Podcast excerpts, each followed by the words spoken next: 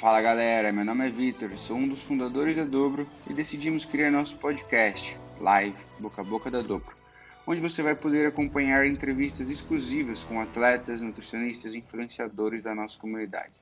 Acompanhe todos os nossos conteúdos em nosso Instagram, soudobro, e também em nosso site www.soudobro.com.br. É a nossa comunidade Dobro em ação, falando sobre lifestyle, esportes e nutrição. Vamos juntos? Em nosso oitavo episódio, convidamos o atleta amador Valmir Lana para conversarmos sobre corrida de montanha durante uma live que aconteceu em nosso Instagram no dia 3 de julho.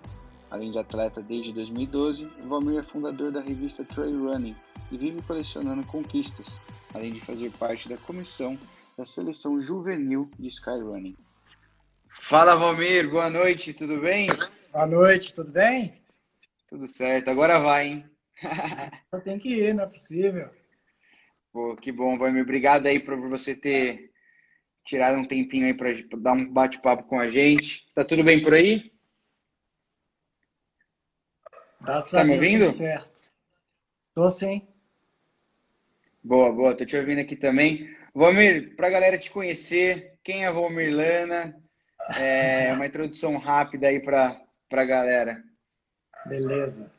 Seguinte, cara, é... meu nome é Valmir Lana, como você já falou, e eu tô trail desde 2012, é... desde quando eu comecei a correr mesmo. E de lá para cá eu vim me especializando em provas de trail, né? Participei de bastante corrida aqui no Brasil de lá para cá, afinal já são quase, já são oito anos, né? Praticando trail running. E eu fui crescendo dentro do esporte, comecei dentro dos 21 quilômetros, maratona, é, 50k, depois fui para 80, depois fui para 100, e agora eu tô... E aí não parou mais. é, e é, é, porque assim, dentro do trail, é, acaba que a gente tem as provas mais clássicas, né?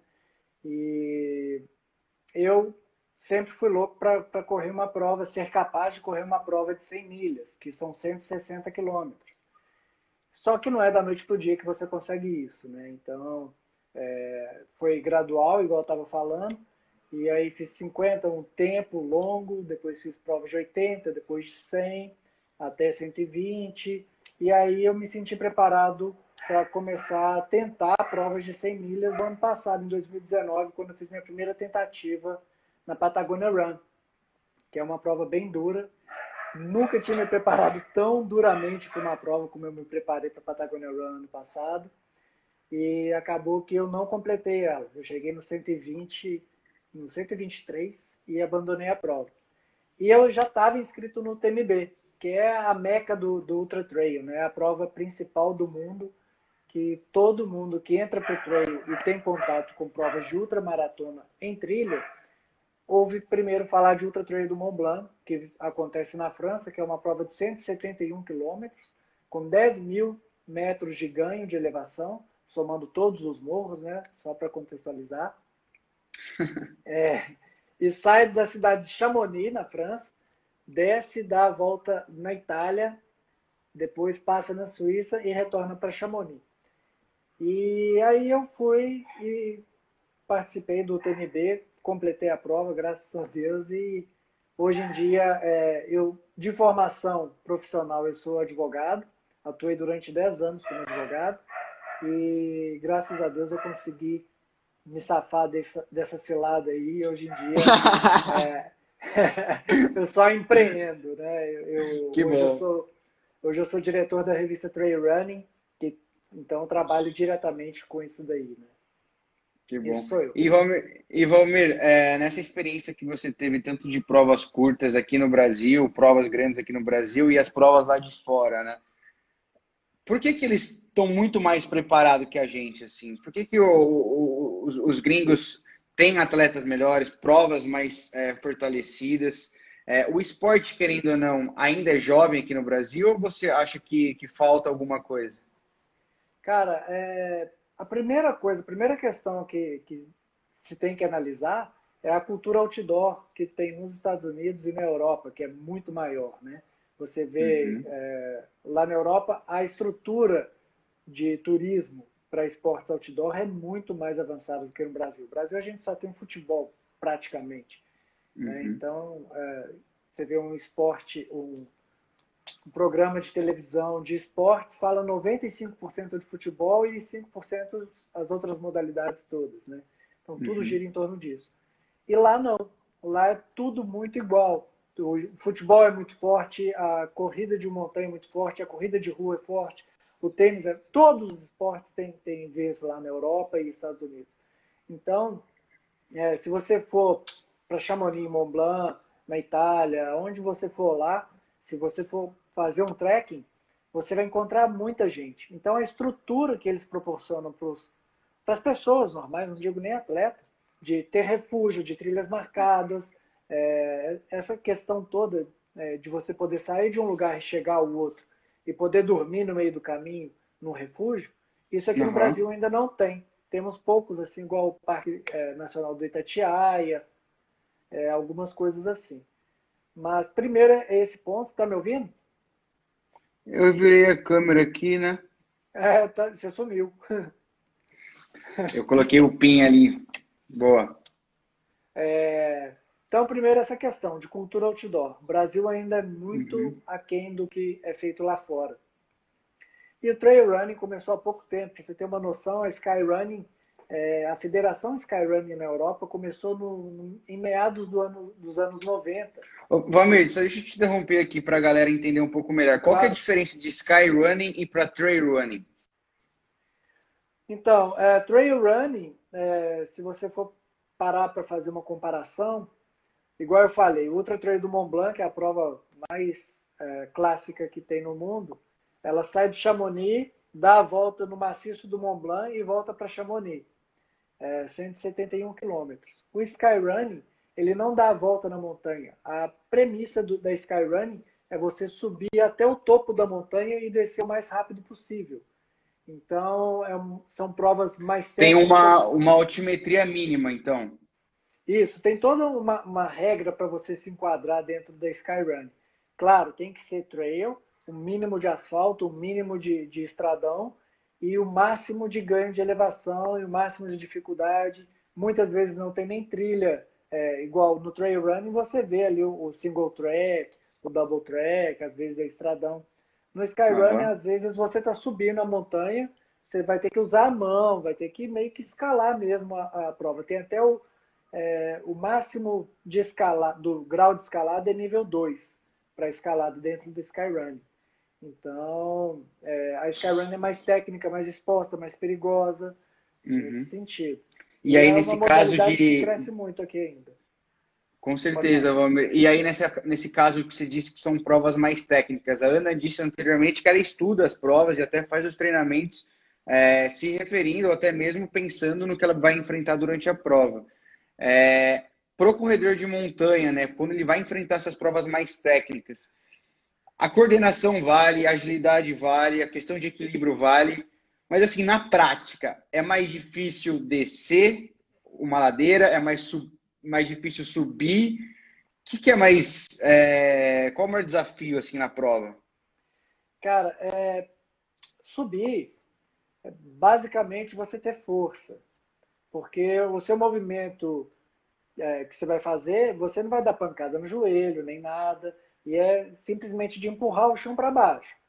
Descer, para mim, é mais difícil, porque por mais que para baixo todo santo ajude, se você está num lugar em que o chão não é muito confiável, você pode pisar numa pedra e ela virar, enfim, muita coisa pode acontecer num terreno instável como é da montanha.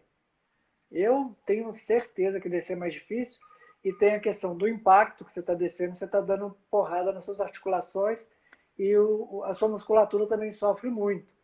Então, uhum. para mim, descer, é, por mais que eu ame descer, adoro descer, adoro treinar descida, eu acho que a adrenalina que vem pelo perigo de você levar um tombo ali, eu acho que, que é, muito legal. Uhum.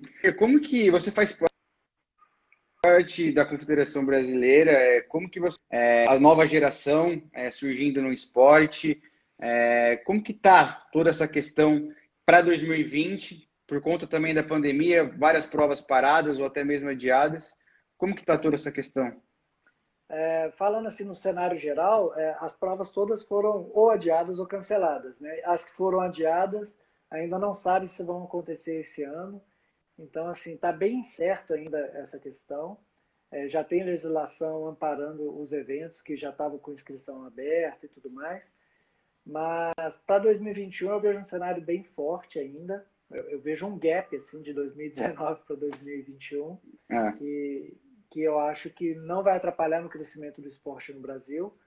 É, e basicamente isso, cara. Eu acho que, que a pandemia veio para dar um, um, uma pausa mesmo no, no, cenário todo, né? Não só da, da corrida de montanha, mas na, na, vida de todo mundo. Todo mundo está tendo que se reinventar. É, enfim, está é, bem complicado para todo mundo. Não está fácil. Não. Com certeza. E vamos ver, nessa questão de desafios é, frente à prova, a Ana até comentou que teve um piriri aí. Qual que é o seu maior desafio? Assim, teve um perrengão que você se lembra?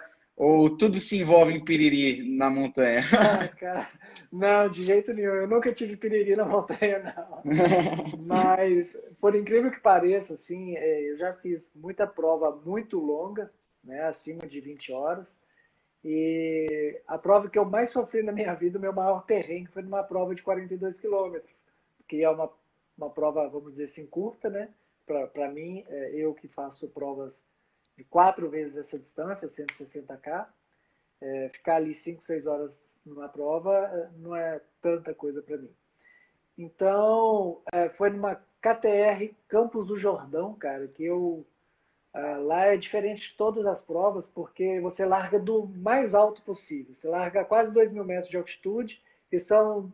É, você desce muito rápido e sobe depois desce de novo e sobe, por percursos diferentes. Então são duas descidas e duas subidas. Na primeira descida, era um zigue-zague, eu já acabei com o meu pé ali, enchi de bolha na sola, e já subi com certeza que eu ia desistir. Então subi com outro cara lá que estava com o dedo do pé quebrado e tal, a gente um empurrando o outro, aquele desespero, a hora que chegou lá em cima. Rola, rola umas amizades durante a prova, assim, Caralho, um cara, pô, amizade, vamos aí. Amizade pra vida inteira. É, é incrível tanto de amizade que eu tenho hoje em dia, que é de perrengue em prova.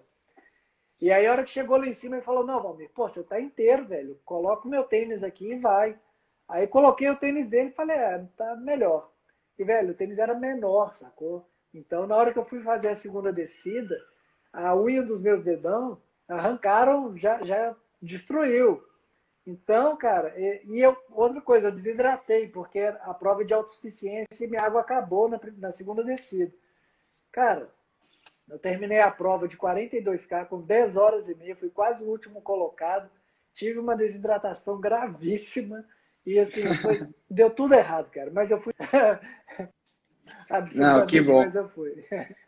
E, e Valmir, é, frente a, a, todas essas questões que envolvem uma prova, né, preparação, até mesmo coisas que a gente não espera, é, como que você vê essa questão também, você falar que uma prova dura aí mais do que um dia até, é, a preparação mental, assim, né, porque ela também não é só física. Claro, a, eu digo que a questão física ela é o que menos importa numa prova de ultramaratona. Porque o físico você consegue treinar. É, agora, o psicológico, muitas vezes, você não consegue, se você não pensar nesse lado. Então, eu tenho até um amigo aqui em Belo Horizonte, Francisco Ottoni, que ele diz o seguinte: numa prova de 100 milhas, 160 quilômetros, o que você menos é, é corredor. Você é, na realidade, um administrador do caos. então, então, assim, você sabe que muita coisa vai dar errado. E se você não estiver uhum. preparado psicologicamente para lidar com aquelas situações que com certeza vão dar errado, você não vai terminar, por mais bem preparado fisicamente que você esteja. Então, uhum. é, por exemplo, só para citar um exemplo, é, quando eu quero fazer um treino mental, eu, eu moro em Belo Horizonte, né, numa capital brasileira, que é muito grande, trânsito, aquela, aquele inferno, né? Que você conhece bem. E quando eu quero fazer um treino psicológico, eu falo, cara, eu não vou para a montanha esse fim de semana. O meu longo vai ser dentro da cidade. Então eu traço um percurso dentro da cidade, passando pelo centro, passando pelos lugares mais movimentados, porque, cara, nessa hora é que sua cabeça vai tentar te derrubar. Ela vai, te, vai falar para você, ah, você está com dor de barriga, você está com dor na a sua perna está doendo, é, não está rendendo hoje, volta para casa. Vai, seu, seu, sua cabeça vai arrumar um monte de desculpa. E eu faço questão de ir para esses treinos sem dinheiro nenhum. Porque se você tiver ali com 10 reais no bolso, com, sei lá, o dinheiro que você tiver no bolso, você vai pegar um táxi ou vai pegar um busão e vai voltar para casa. Então, a hora que você termina esse treino na cidade, que você quase atropelado, você tem que atravessar a rua, parar no sinal, aquele treino chato que você não gosta, e você termina, cara, não tem nada que te tira da prova. e, é o que eu uso. Com certeza, acho que é uma, uma técnica não só para motivar, mas também porque não tem como desistir, né? Exatamente. Valmir, aqui, aqui no Brasil, assim, você vê as provas, né? As pessoas, é, pô, você comentou que faz muitas amizades. É, e também tem uma revista que fala muito sobre esse esporte, assim. Você está vendo um crescimento? Você está vendo é, um cenário bom para 2021? Cara, é, eu estava até conversando isso hoje cedo com um, um, grande amigo que eu tenho, que ele é um dos maiores ultramaratonistas do mundo de trail, que é o Carlos Sá, e a gente estava falando sobre isso. Uh, o trail, ele, ele de, de 2012 até 2015, mais ou menos, ele deu uma, um boom. Em 2016, mais ou menos, ele deu uma estagnada. E agora eu, eu acho que ele não é que ele esteja estagnado, ele está amadurecendo. Estão aparecendo novas provas com muita qualidade. Os atletas estão sabendo é, escolher as suas distâncias, os seus desafios. A coisa está caminhando, está amadurecendo. Então, eu creio que daqui para frente, 2021 em diante, o nosso cenário trail vai ser muito mais profissional, muito mais bem elaborado. Os calendários dos atletas, inclusive dos atletas de elite, quanto dos amadores, ele vai ser muito melhor elaborado por eles. E os eventos eles estão chegando no nível de qualidade que a gente tem lá fora, né, na Europa, Estados uhum. Unidos e o que falta aqui no Brasil ainda é entrar no circuito mundial, sabe? Não digo o circuito mundial de outra trail, mas está na rota do, do, de outros atletas de outros países, sabe? Então uhum. o que está faltando ainda é isso, mas eu creio que em 2021 a gente vai ter é, um cenário que vai englobar esse lado também. Hoje no Brasil, você, você selecionaria aí algumas provas para o pessoal que está ouvindo, é, não sei, para entrar no esporte, ou até mesmo que você vê que são provas com uma estrutura melhor, até mesmo o professor entrar, não se assustar e tudo mais? Cara, é o seguinte, de provas que já acontecem, que já tem uma história, é, eu posso citar a Indomit, a, as KTRs, que são provas bem duras, é, a La Mission Brasil, que é uma prova que até vocês já conhecem também, o Paulo uhum. Lamin tem ele quando ele pegou a prova, a prova estava praticamente quebrada e o que a prova é hoje é assim algo surreal e, e foi 100% o Lamin que conseguiu fazer isso. É, tem algumas provas que estão entrando no calendário agora, igual a Mons Ultra Trail, é, que acontece em Santa Catarina. É o primeiro ano dela, mas eu sei que vai dar certo porque são é a união de várias pessoas que já têm muito know-how dentro do, do, trail que pegaram para montar essa prova. Uhum. É, enfim, acho que assim é Sim. até chato. Não, são, assim, são grandes. Mas, são mas, provas que é, realmente, que nem você é, falou, são provas muito reconhecidas. É, tem outras provas que estão crescendo também, mas última para sair aí, saideira é, que nem eu falei com a Ana, eu acho que tem muitas pessoas aqui que te seguem e que também vão começar a te seguir. E mesma coisa da Dobro. É, você deixaria algum recado para o pessoal, é, nem que seja uma mensagem aí de quarentena, de volta aos treinos e tudo mais? Cara, é, a mensagem que eu deixo é para quem tiver interesse em conhecer o trail, é, que tenha bastante consciência, assim, que vá é, Primeiramente, é, antes de, de, se inscrever numa prova, faça um exame médico, depois procure uma assessoria esportiva especializada em trail, porque hoje em dia a gente tem algumas opções muito boas de assessorias que podem te treinar E por que, que eu sempre indico assessoria para trail? Porque não é meramente sair correndo. Você tem que treinar essa parte, igual você falou, de é, equilíbrio, de balanço, porque você não está pisando no asfalto lisinho, você está pisando em terreno mais agressivo. Então, sempre procure para você treinar a técnica, porque o treino você não vai correr o tempo inteiro, você vai intercalar com caminhada também, subir, descer. Então, se você tem curiosidade de entrar para o mundo trail, faça com segurança, tá? E profissionais qualificados. Valmer, muito obrigado mesmo, viu? Eu que agradeço. É, valeu pela sua, pela sua oportunidade. Vamos falar aí agora com o Virgínio. E boa noite para você, Valmer. Se cuida. Um abraço. Grande mestre Virgínio. Valeu. Fala pro Virgínio, pergunta pro Virgínio se ele pagou a internet dele. Comenta aí embaixo, vamos falar com ele aí. Um abraço. Beleza, valeu, até mais.